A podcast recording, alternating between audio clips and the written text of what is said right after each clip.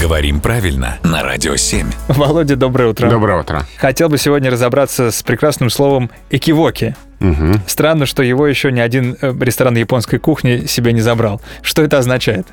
Ну, вообще-то и и ресторан французской кухни мог бы. Почему? Потому что слово французское по происхождению. А Хотя звучит вот как- так не скажешь, Да, да? да, да. Что означает? Двусмысленные намеки, недоговоренности или- или уловки, увертки, ухищрения, говорит словарь. Ох уж эти ваши экивоки. Да. Ага. И давайте уже без экивоков. Я бы где-то услышал, э, не помню где, сразу же записал, хотел тебя спросить. Ну, кстати, смотри, ресторан японской кухни без экивоков.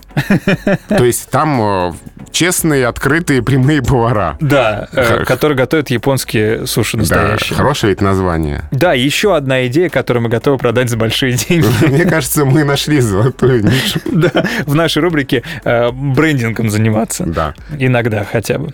Здорово получилось. Э, Спасибо большое, Володя.